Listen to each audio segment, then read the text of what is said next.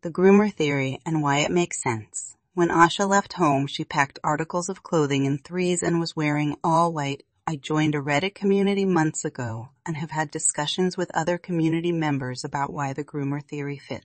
Local members chimed in and provided awesome information and photos of the area where Asha's book bag was found. Quick shout out to, the Lily highway. Salamander. The highway where. Asha was last seen walking is super dark at night. The fact she was wearing all white tells me someone told her to wear all white so she could be seen.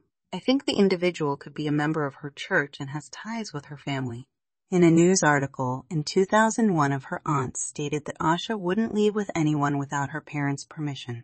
Whoever lured her out of her safe zone could have told her that they had her parents' permission for her to go or could have bought her silence with the money she showed to classmates days prior. Grooming does not have to happen for a long period of time to gain a child's trust.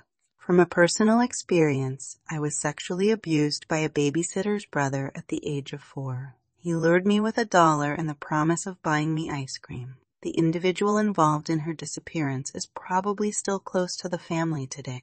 Evidence of grooming money shown to classmates that no one knows where it came from wearing all white on a dark highway packed three articles of clothing. She figured she would return, but this individual was close enough to her to study her wardrobe nine to ten overlook Atlanta those things. Atlanta. Maybe the individual has ties to Atlanta. These are all things from my perspective. Of course we don't know what law enforcement may have in front of them who was this person.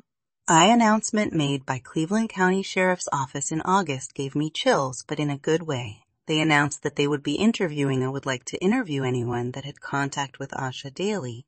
Take this with a grain of salt and remember this is just my opinion, but I strongly believe they have a person in mind and is waiting for the right tip.